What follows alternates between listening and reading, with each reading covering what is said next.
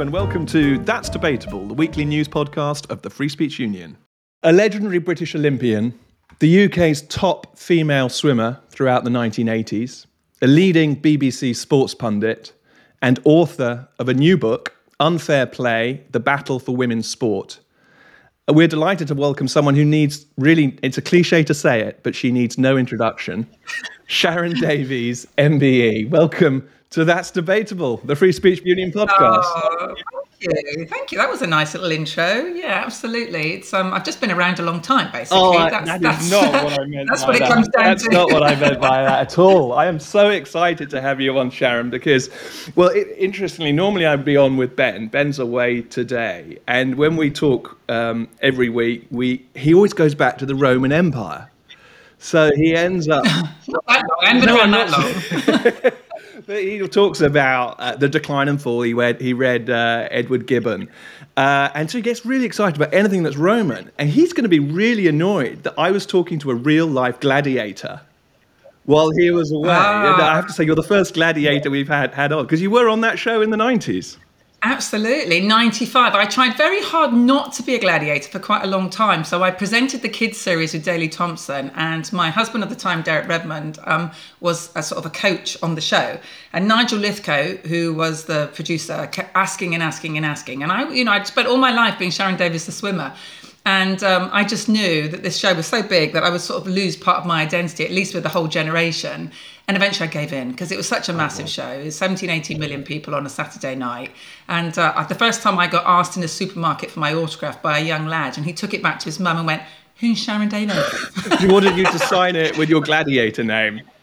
yeah, exactly, exactly. But um, no, I mean, it's nice now to be part of it because it was so iconic. You know, everybody either watched it before they went to the pet. Before they went to the pub or before they went to bed, it was it was that sort of show. It was everybody's yeah, show. Yeah, it was it was a huge deal at the time.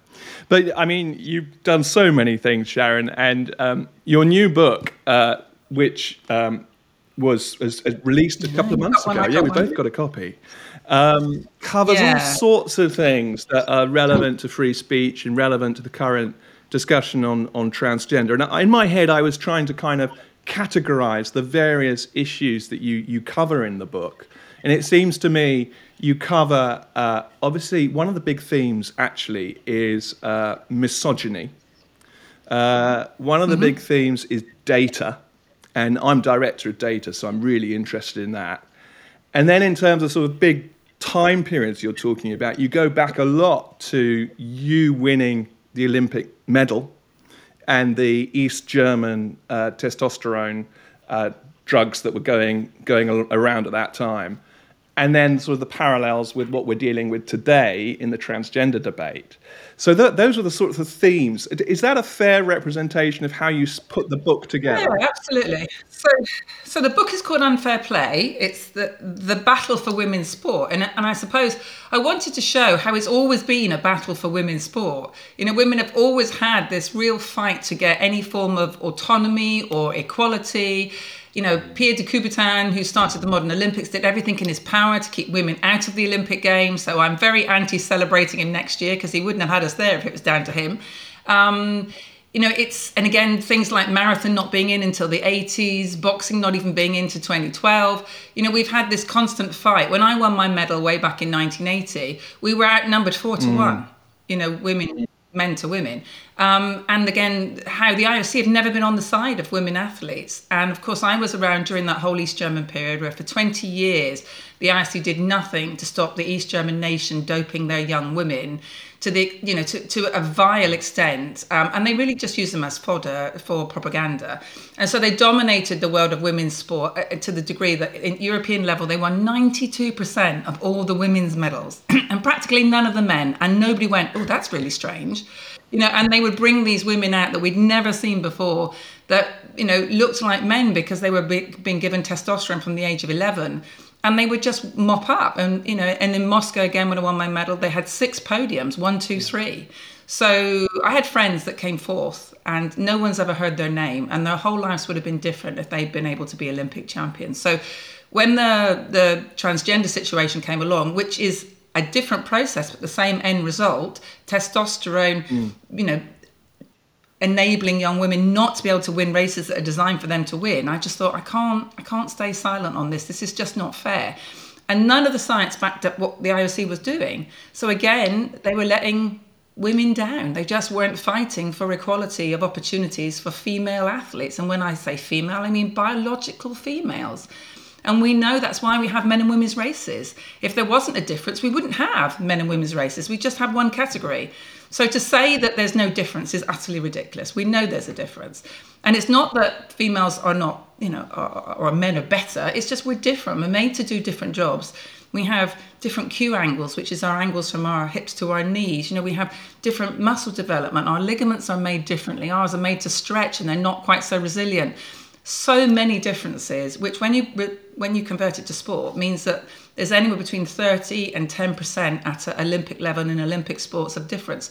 And when we win medals by hundredths of a second, you know, and we fight to keep cheats out of the Olympic Games and out of professional sport, which is why we have WADA, the World Anti-Doping Agency. It just seemed mind-boggling that the IOC was saying, "Oh, we don't have a problem with letting males go into women's sport with up to a 30% advantage." I mean, that it's just it would never happen in men's sport. Men would never yeah. put up with that. And yet we were just expected to do it all over again, just to budge over for what ended up being very mediocre male athletes. I mean, you, you did the 400 individual medley race. That's where you got your silver. Well, yeah.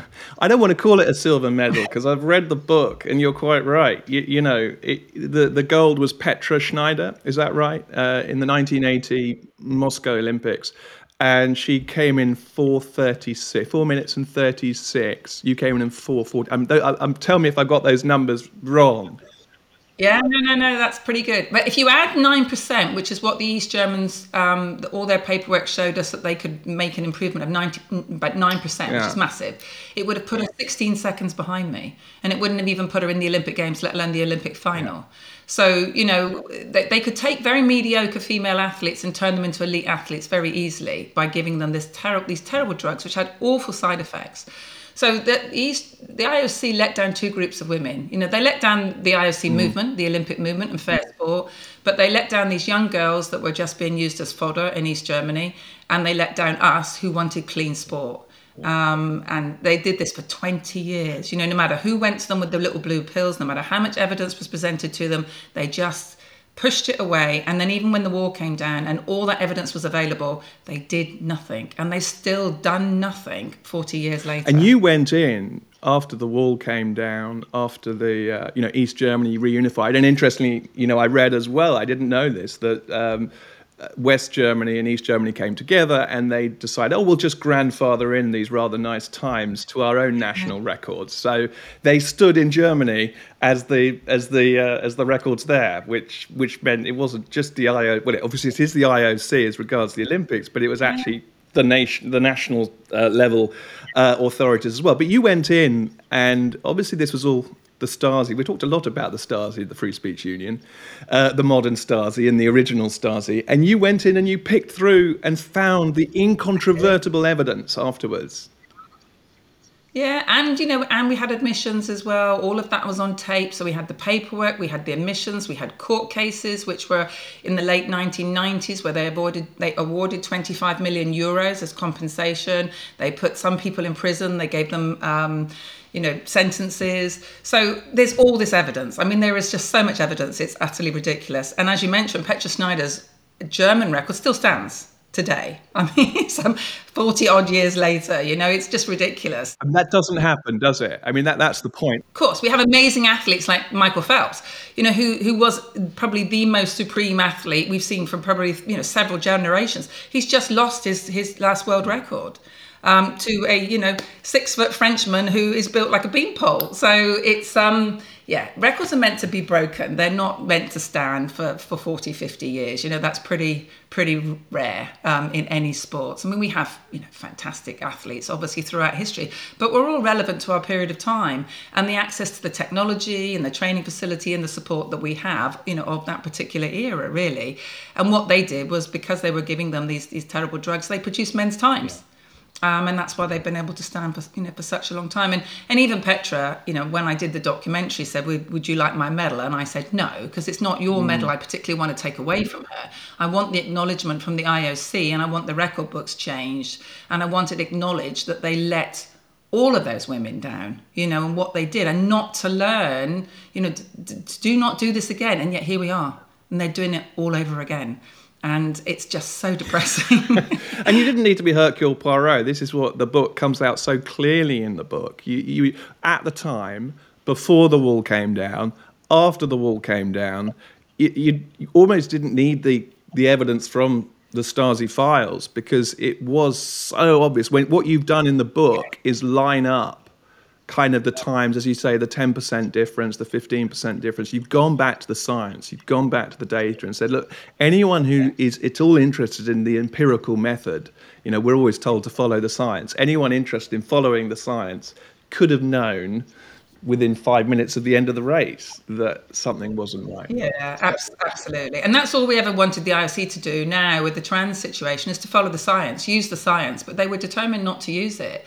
You know, and we get these awful terms which Joanna Harper pushes forward, which is meaningful sport. Well, what the hell is meaningful sport? Meaningful sport is fair sport. Mm. Meaningful sport isn't turning around to women and saying you're supposed to accept a 5% disadvantage because we fancy, you know, having coming in and racing in your races. And what is so frustrating is that transgender may you know men so that's females that are, are identifying as trans still opt to race with mm. the women and non-binary females females that identify as non-binary still opt to race with the women and yet the males opt to race to go into the women's races because that's where they stand the best chance. And that's what's not fair. Sports should be inclusive. It absolutely must be inclusive. I've fought all my life to try and make sure that sports available to everybody and we get access to it. And i'm passionate that kids are physically active and we try to create those habits as youngsters and carry them through our whole life. However the first priority of competitive sport is that it's fair you know, it must be safe in a contact sport, it must be fair. And then we have to find ways to be inclusive. And if that means creating different categories, if it means changing the name of categories to open or whatever, then that's what we need to do. But we were throwing women's sport under the bus should never have been what happened in the first place. And now, seven years later, we're clawing back. You know, and thank goodness for World Aquatics, for track and field, uh, for world cycling at long last. But it took 50 trans identifying males in North America winning women's prizes and taking away their places and their trophies and their opportunities before World Cycling turned around and protected the female classification. And that should never have happened. You know, they should have done the science first, and it should have been up to the trans community to prove categorically that they have no advantage, which was never going to happen. Because if you're biologically male, you're not going to be able to change your height. You're not going to be able to change the size of your hands. You're not going to be able to change your you know the, the size of your heart or or your, your hip angle none of these things are going to go away by just suppressing testosterone for a period of time um, and we know that again from the East Germans because, of course, they passed the drugs tests. So they removed the testosterone before they left East Germany to make sure that they would pass all the tests. You mentioned that in the book that they, they found out exactly scientifically how to kind of time all of this as well. So it wasn't just, just taking the drugs, it was timing it so that you know the right time before the event and the right time after the event they could they could increase it and suppress it and even even once these athletes were retiring they would uh, say right you need to swim it out i'm not sure i'm not sure that's quite it didn't work no it didn't work because you can't swim out you know what damage you've done and these poor women now have heart problems fertility problems liver problems yeah. Uh, many of them have disabled children. A few of them have actually died um, you know, the, the damage has been horrendous. It really has, and it's it's ruined many of their lives. So when you saw this history repeating itself, not as always, history never repeats itself, but it does rhyme. How quickly mm. did you think? I I mean, you were already tuned up to this. You'd missed out on your gold Olympic Olympic gold medal. How quickly did you see this, or when was it that you saw this and you thought? whoa, we are going down a very dangerous road and I need to get into it and, and you know, making my voice heard against against this unfairness. Yeah. I mean, the whole removal of um, sex screening was the big mm. mistake. Mm. And when the IOC polled its athletes, in the 97, 98%, women came back and said, yes, we're very happy with, with sex screening, which is a cotton bud swab to the inside of your cheek. has to be done once in your lifetime because humans cannot change their biological sex, and that's it, right? When we have to submit to sex tests, which is somebody watching you pee, having a cheek swab is a nothing. So turn around to say that's too intrusive is, is an utter lie. It's just garbage. Um, so when that was removed in the, I think it was sort of around the 2000 time, that's when it started. We started to manipulate, and up until 2015, trans-identifying males who'd had surgery were able to compete, but surgery was, uh, you know, a big hurdle. Um, once that was removed in 2015, that was really when the yeah. floodgates opened. And then obviously at the next Olympic Games, that that was possible to have somebody who had Laurel Hubbard in the weightlifting. And Laurel was in, you know, a 43 year old who'd been away from competitive weightlifting for over 10 years. And that's one of the worst sports for the differences. It's the 30% difference, which is absolutely massive. Um, and you set that out in the book, I think, by by sport. You've got yeah, weightlifting yeah. at one end of that scale. Um, it's a, and, and because it's more explosive. And we shouldn't have to have a Laurel Hubbard. We shouldn't have to have a Lia Thomas. We shouldn't have to have a Emily Bridges, you know, to prove the obvious, which is that males have a different physique and a physical advantage over females. It was ridiculous that we've been put in this position, that young women have lost their places. And right now, you know, even things like parkrun, it's it's it's wrong. You know, parkrun is all about inclusive. I get that. However, they have course records. So that is by having course records, that they're bringing in a competitive element. If they don't want any form of competitive element, remove the course records. But at the moment, every single weekend, biological females are losing their course records to people who are self-identifying as women, males that are self-identifying as women. So, and if you take someone like the Boston Marathon, um, we've now got three categories: men, binary, non-binary, and women, where you can self-ID. So we've got three races for men to win and to win prize money. We haven't got a single race where biological females have their own classification. Anymore. Misogyny again is is the theme that seems to come up again and again. Is it a new kind of misogyny, um, Sharron, or is it the good yeah. old-fashioned type that's been around for millennia? I, I, I, guess it's probably the good old-fashioned type, but it's but it's dressed up in virtual signaling these mm. days and it's being used by a particularly nasty, vindictive, small group of society that are using it to attack yeah. women. You know, and if if I say something and then Daley Thompson says exactly the same thing, nobody attacks Daley. Yeah. But the vitriol and the and the and the attacking and the verbal abuse that I get, you know, from men who will then go and ring every single one of my employers, every single one of the charities I work for, every single company that I have anything to do with, to literally try their damnedest to make my life as, as much of a living hell as they possibly can. Literally because I say no. That's it.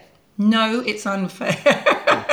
but if Daley says no, it's unfair, they leave him alone. You know, so I mean, so it is a form of, of very nasty misogyny. And you know, when we think of J.K. Rowling and the attacks that go on her, and her podcast series was, was the witch trials of J.K. Rowling, it, and, and that was seemed to me yeah. to be exactly the right uh, name for that. The way that it's that same pile on to someone who oh, is a woman and is daring to say what she thinks and to say this is wrong and to call it out, and the pile on is, as you say, totally asymmetric for the women versus the men. The men can just get away with it. It's it's it's as if women's feelings and women's right don't matter as much as men's feelings and men's rights.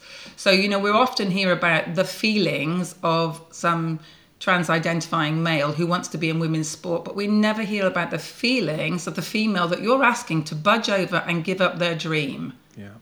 You know, so it's it's one-sided all the time, and it's so disheartening that the media have bought into this.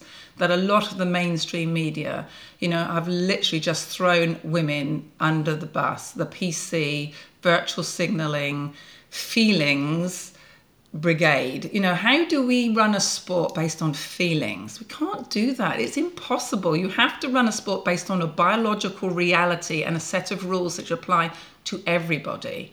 And and we have to find space for everybody, but it has to be a fair space. You know, and that's that's really all my point has ever been. It's never been one which is anti-trans. I have friends that have transgender children, and I, you know, and I, I think of them as my friends, and and they're welcome in my house anytime, and they know that, and they come. Um, this is just a pro-women position that I've always had. The BBC, and as you say, other we've talked about this before on this podcast that it has very real consequences as well. Throwing this confusion into the room where something is reported, uh, you, you, know, a woman has attacked someone, and you read the article, and it's not till you get to the last line, it says, oh, this is such and such who identifies as a woman. The language is is not just sneaky and mendacious; it's also really uh, dangerous. And if you know, if, if you if the police are looking for someone, and it's confusingly described on the media, then they'll look they'll be looking for a woman.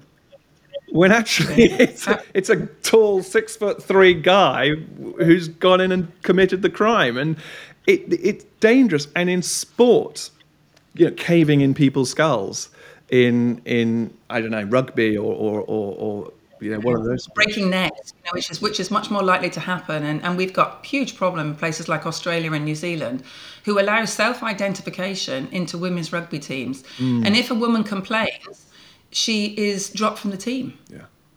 So what we're finding is that women are self-excluding, you know, for safety reasons, or parents of young girls are removing their young girls if they've turned up and there's, there's a, you know, a male on the opposition, and they know that the increased risk to them is quite considerable, and so it shouldn't take a life-changing injury, or worse still, a death of a female a female athlete before we go, this is dangerous. We know it's dangerous. World Rugby have done all the science, they've presented it and said this isn't dangerous. It increases the risk of serious injury by a minimum of 20%. Yeah. So I, I, I, just can't understand. I mean, sadly, what happens is that the lobby tends to use the kindness of women against us as well. You know, we're, we're, we are a bit notorious for putting ourselves at the bottom of the list. Husband, the children, and the dog even come, you know, sometimes before, before, before some women do in the household. And so women get, get hit over the head with these words, be kind. Can you imagine using that for men? When they said to Lance Armstrong, oh, well, let's be kind to Lance Armstrong. You know, let's just let him carry ben on. Johnson, ben Johnson, let's be kind. He, he, he ran so fast. Then we just laugh in your face. It's just, and yet that's being used by women. And there are a lot of handmaidens, unfortunately, which kind of go, oh, well, it's only one or two, but it's not one or two. It really is very large numbers. And the more, the more that it's allowed, the more that it will happen. Mm. And, you know, pathways will be ruined for through to elite sport. Opportunities will be lost. For example, in the UK, um, a thousand women earn their living from sport, 11,000 men. so our cake, piece of the cake is already tiny, yeah. right? We get nowhere near the same sort of money, you know, for playing professional football, professional rugby or whatever. The ECB, one of the worst offenders, still self-identification with regards to allowing males into female sport, have never even had a major test at Lords for women. Yeah. Yeah after all this time. You know, a lot of those very misogynistic sports, cycling is a very misogynistic sport run by men for men, and I've worked, you know, and really don't work terribly hard to try and create some sort of equal platform.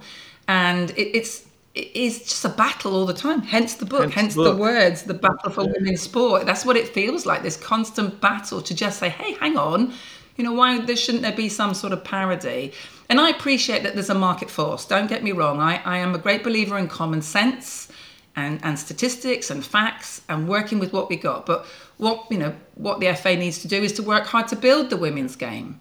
Um, to give equality. I mean, we had a great women's team during the Second World War, and then immediately after the Second World War, all the men came back from the war. Women were banned from playing football. Well, and you for, for thirty plus years. You, you made the so, point of the you know how mad is that? The, the women's uh, in swimming again, the two hundred IM.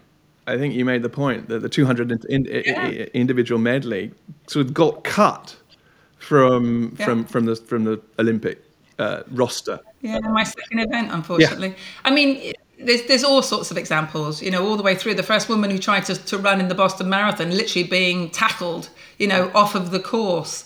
Um, and all she wanted to do was to, was to run the marathon, you know, along with all the fellas. It, it's yeah, it, it's it has been this this huge fight, and um, and now we've taken a massive step backwards. But we are winning, and I have to say the UK is leading the way, yeah. which is really good to see.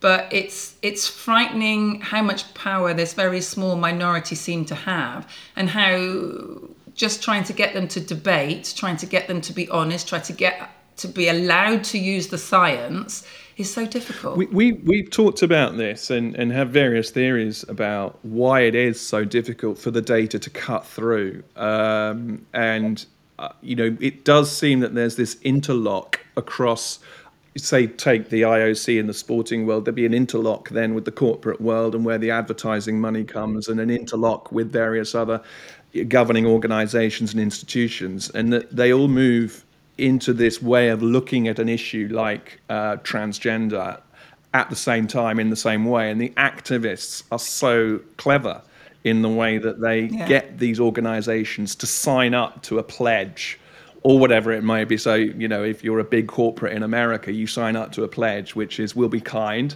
which is actually a threat. It's be kind or else. Yeah uh, will be kind, yeah. and then everyone in the organization says, "Well, now now's your opportunity to prove you're kind by agreeing to this," and the money flows. And if you push back against it, the money stops.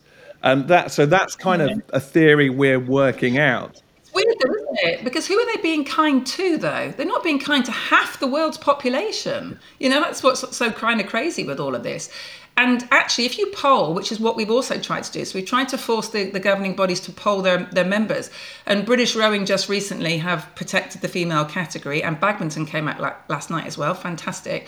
Um, but the moment you poll, over 80% of the members want fair sport. Yeah. It took, you know, it took the IOC and, and other governing bodies over seven years to ask a single female athlete how they felt about this. We were literally just just excluded from conversations about our own category of sport. Wow. So I mean, it's just mind-boggling, really. They invited every single trans activist and you know trans-identifying doctor to come and give them evidence, but not a single single female was asked to come along and help or give their give their point of view. Nobody was polled. So if we can get get governing bodies to poll, we know categorically that the general public. Yeah and the sporting members want fair sport. It's like those private messages that we get, Sharron. You know, it can be on LinkedIn or Facebook or Instagram or anything. You put something up that is against the orthodoxy. If you're brave enough to put your, your head over the parapet, and speaking as a man, I don't tend to get a pile on, but I'm not on Twitter because uh, I just can't face it, or X as it's called now. But uh, you know, we, we we we we get away with that. But then I get all these private messages I get, you know, that thanks for that. That's great, great to see you doing that. Great, you know, fabulous to see. And that can be as in a work context as well, in a corporation, people who may be gender critical in the workplace. They get all of these private messages saying support.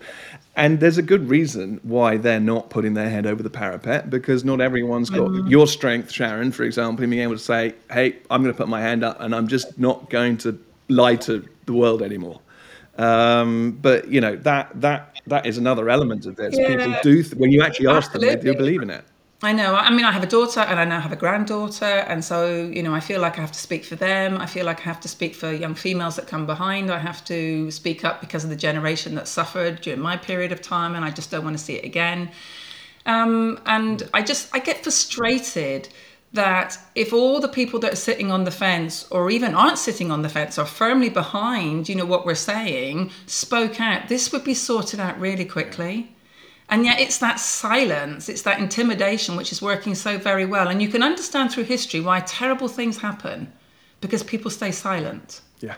And so we have to have the absolute destruction and, and mind-boggling damage that's done before people pull back and then put things right. And you know and it's back to that stupid you know situation where you go we have men and women sport for a reason. Why all of a sudden have we decided there's no difference biologically?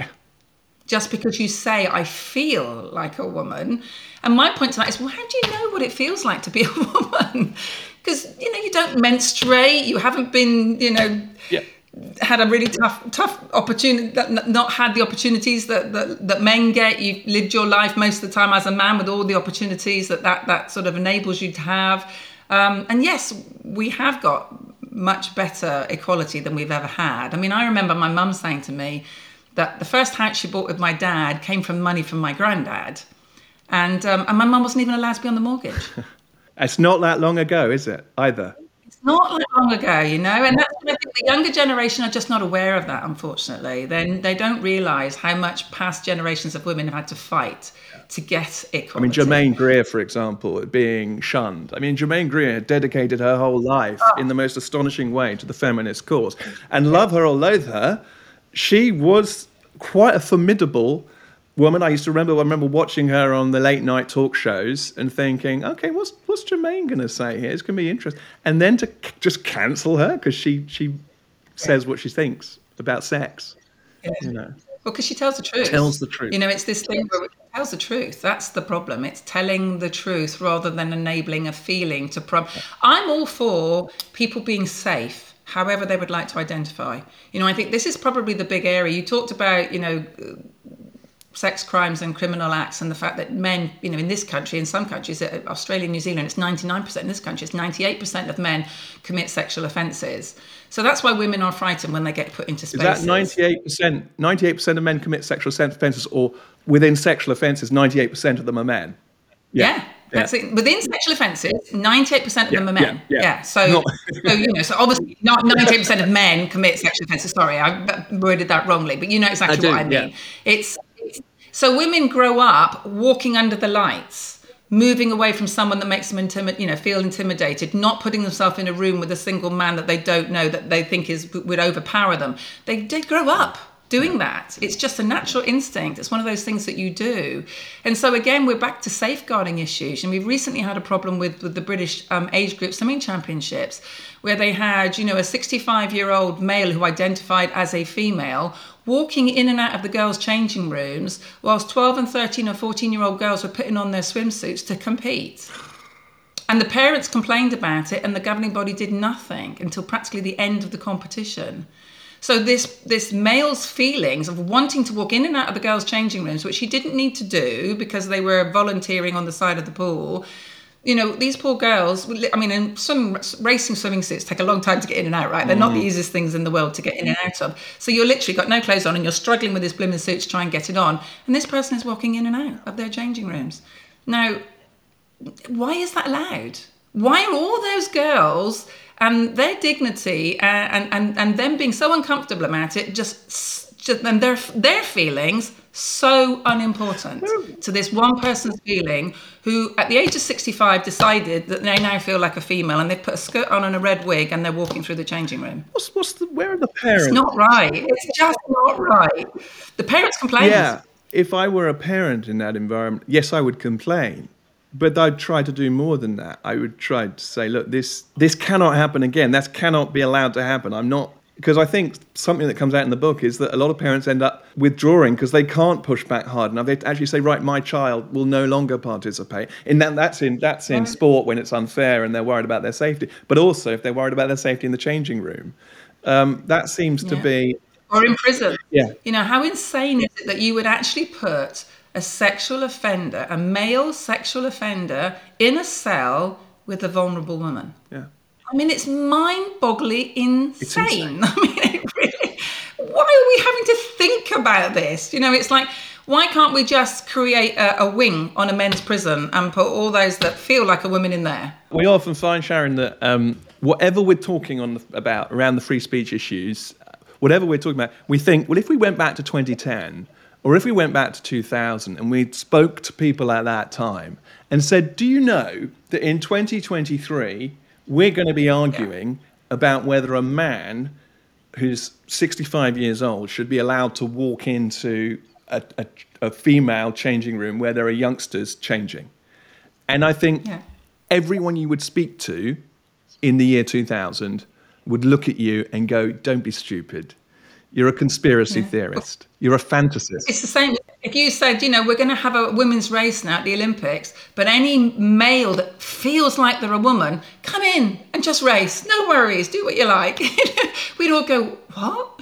Yeah. I mean, that's that's how it that's how it's kind of got to this crazy position where there just doesn't seem to be any logic with what we're doing at the moment. There are ways that we can protect the trans community. There are ways that we can that we can help. And you know, this is about um, someone who's a transgender woman, a male that identifies as a woman, feeling safe in a man's space. That's what we need to be sorting out. We shouldn't have to put them in a woman's space for them to feel safe and then make all those women feel unsafe. Which is what's been happening. It's about men fixing their problem. If a transgender woman feels unsafe in a man's space, then that's what we need to fix. And it's the same with sport. You know, if a transgender man, a biological female, can identify as a man and race with the women and women have no problem with it, providing they're obviously not taking testosterone, then why can't the same happen the other way around? But it, it doesn't. And sport is so absolute. That's another thing I've, I've heard you talk about, Sharron, just about how sport is such an important part in people's life, whether you're elite or not. But finding out what sport you enjoy or which sport you enjoy, finding out, okay, I can participate in that sport and I can compete yeah. in that sport. The amount of stuff that that will set you up for in life, you know, in terms of perseverance, in terms of uh, mental health, in terms of resilience oh, and gosh, robustness. Yeah. You know, I mean, speaking personally, I I'm a swimmer. I don't know if you know anything about swimming, Sharron, but. shoulders eventually. I can't go. I would say two or three days without getting in the pool because it totally centers my my sort of yeah. where how I'm how I'm interacting with the world, and it only takes me half an hour, you know, a few hundred meters swimming, and I'm I'm back to you know level. Sport is physical exercise is massively underestimated for what it does for our mental mm. health. So we know that it helps our body to stay fit. You know, we know it's good for our cardiovascular. We know it maintains muscles and flexibility and fitness and so on. But what it does for you mentally, to be away from that telephone, to be in living in that moment, to be releasing endorphins, which is our, our, our nature's antidepressants, is so incredibly important. You absolutely hit the nail on the head with regard to resilience you know, and that ability of being knocked down in sport and learning that you train harder and you get back up and you go again. We're not doing our kids any favors by wrapping them in cotton wool. You know, because when they go for their first job interview and they don't get it, how do they cope if they've never failed? They've never been allowed to fail and understand that life is about learning from your failures. You know, I learnt my best lessons from the things that went wrong. Yeah. The things that went right, you don't learn lessons from those. You just carry on, right? But when something goes wrong, you kind of go back and you analyze and you work it out and you try to fix it. But if we don't do that with our kids, then we have this whole generation that aren't very resilient. And that's a massive problem. And we know that we have rising mental health issues. We know we have rising self-harm issues. And it's all very linked to, you know, to the social media and, and the development of smart telephones and living online instead of living in the moment, doing physical activity and interacting with your friends face to face not online.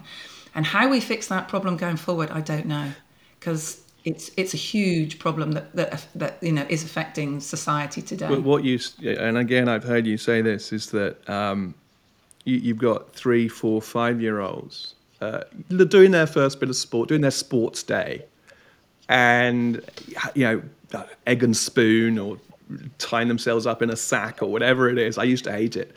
Uh, but yeah, it's a great day for the kids, a great day for the parents. And now these sports days are mixed. And some of the parents are mm. finding themselves, they have to withdraw their daughters because the boys are already bigger. The so as you and I think again, I think you've said it's about getting the right categories for the right thing. But if you have a bad experience at that age, six, seven, or eight, that'll knock you, yeah.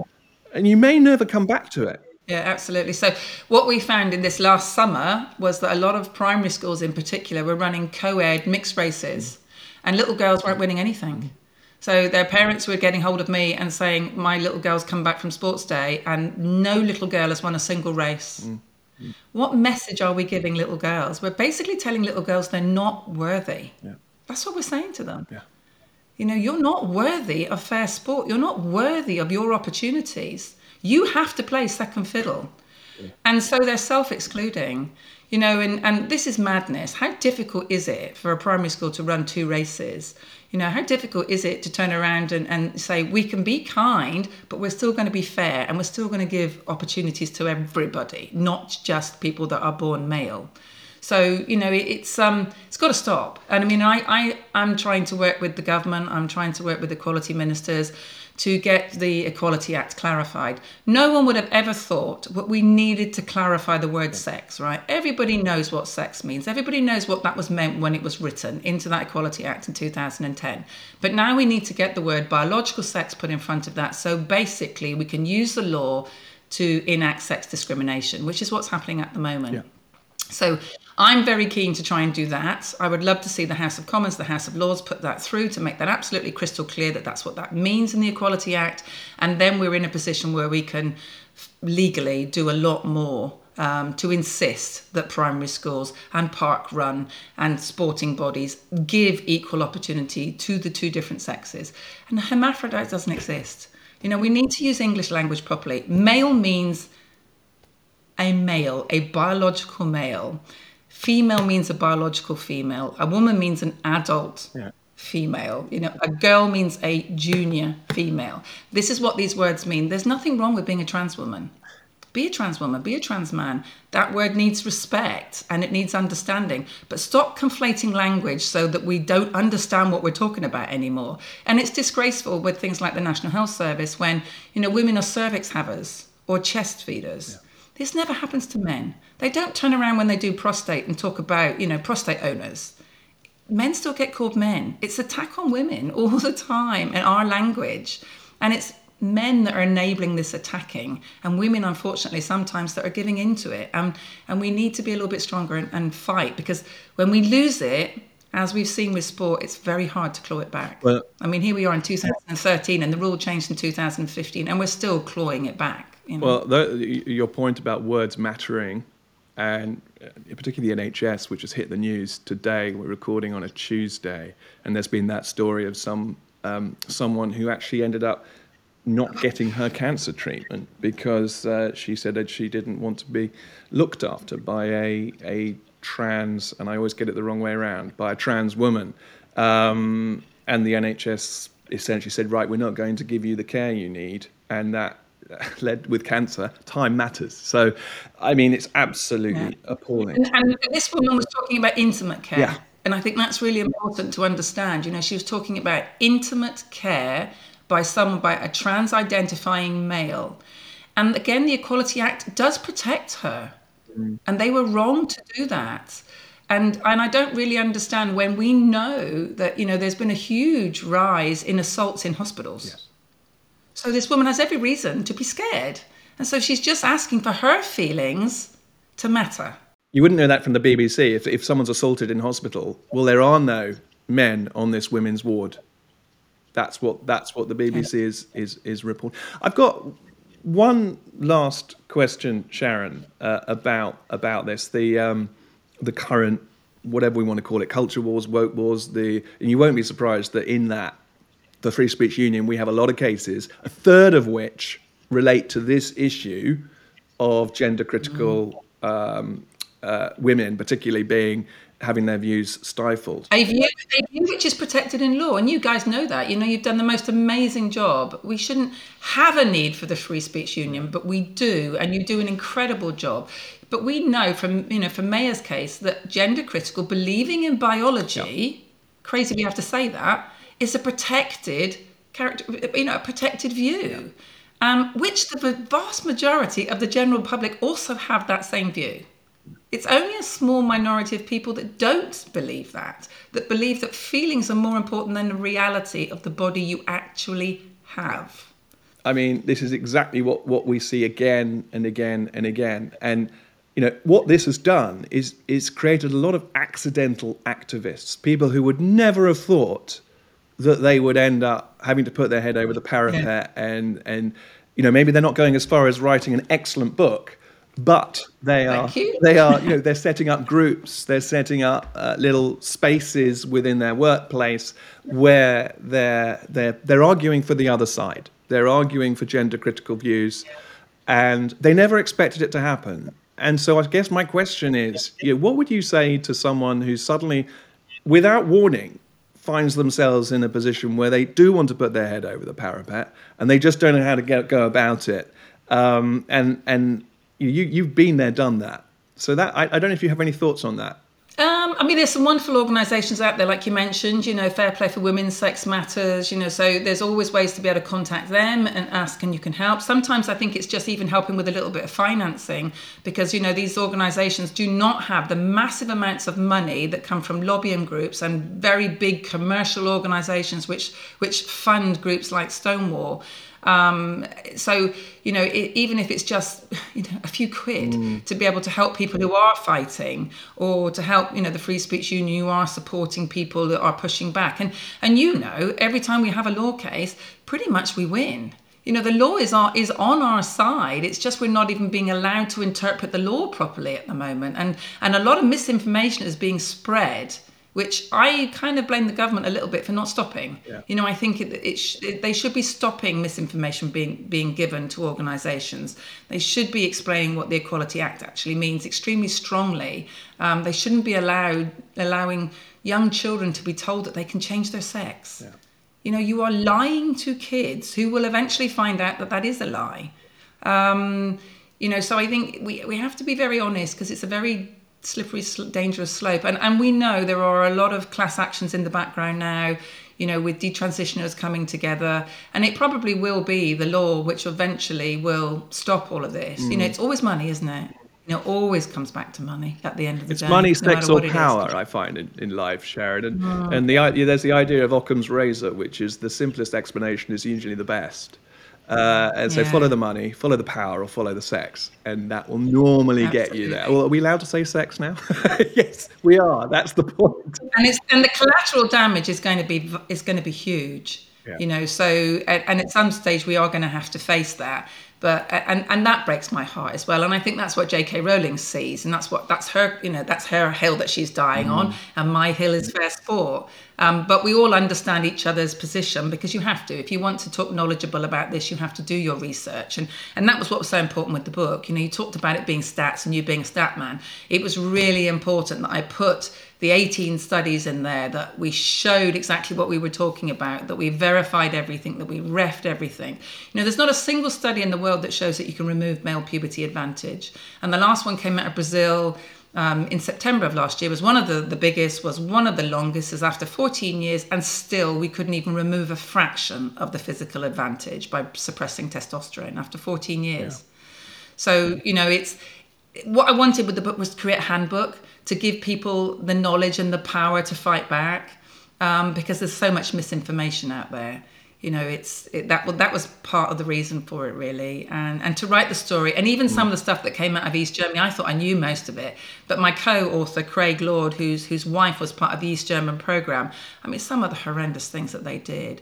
You know and i have nothing but contempt for the ioc I mean, I think that they are a travesty of an organisation. I really do. They, you know, such a tiny amount of the money that they get goes back to the athletes, and yet it's all about the athletes. The Olympics should be athlete centric. Every international sporting event should be athlete centric. It shouldn't be about the sponsors. It shouldn't be about the officials. It shouldn't be about the volunteers or the cronies or whatever. You know, it's about the athletes, and and that that gets that's being lost, and we're seeing you know, even the risk of things like the Commonwealth Games disappearing because mm. we've turned we've turned the Commonwealth Games into a circus rather than a sporting event.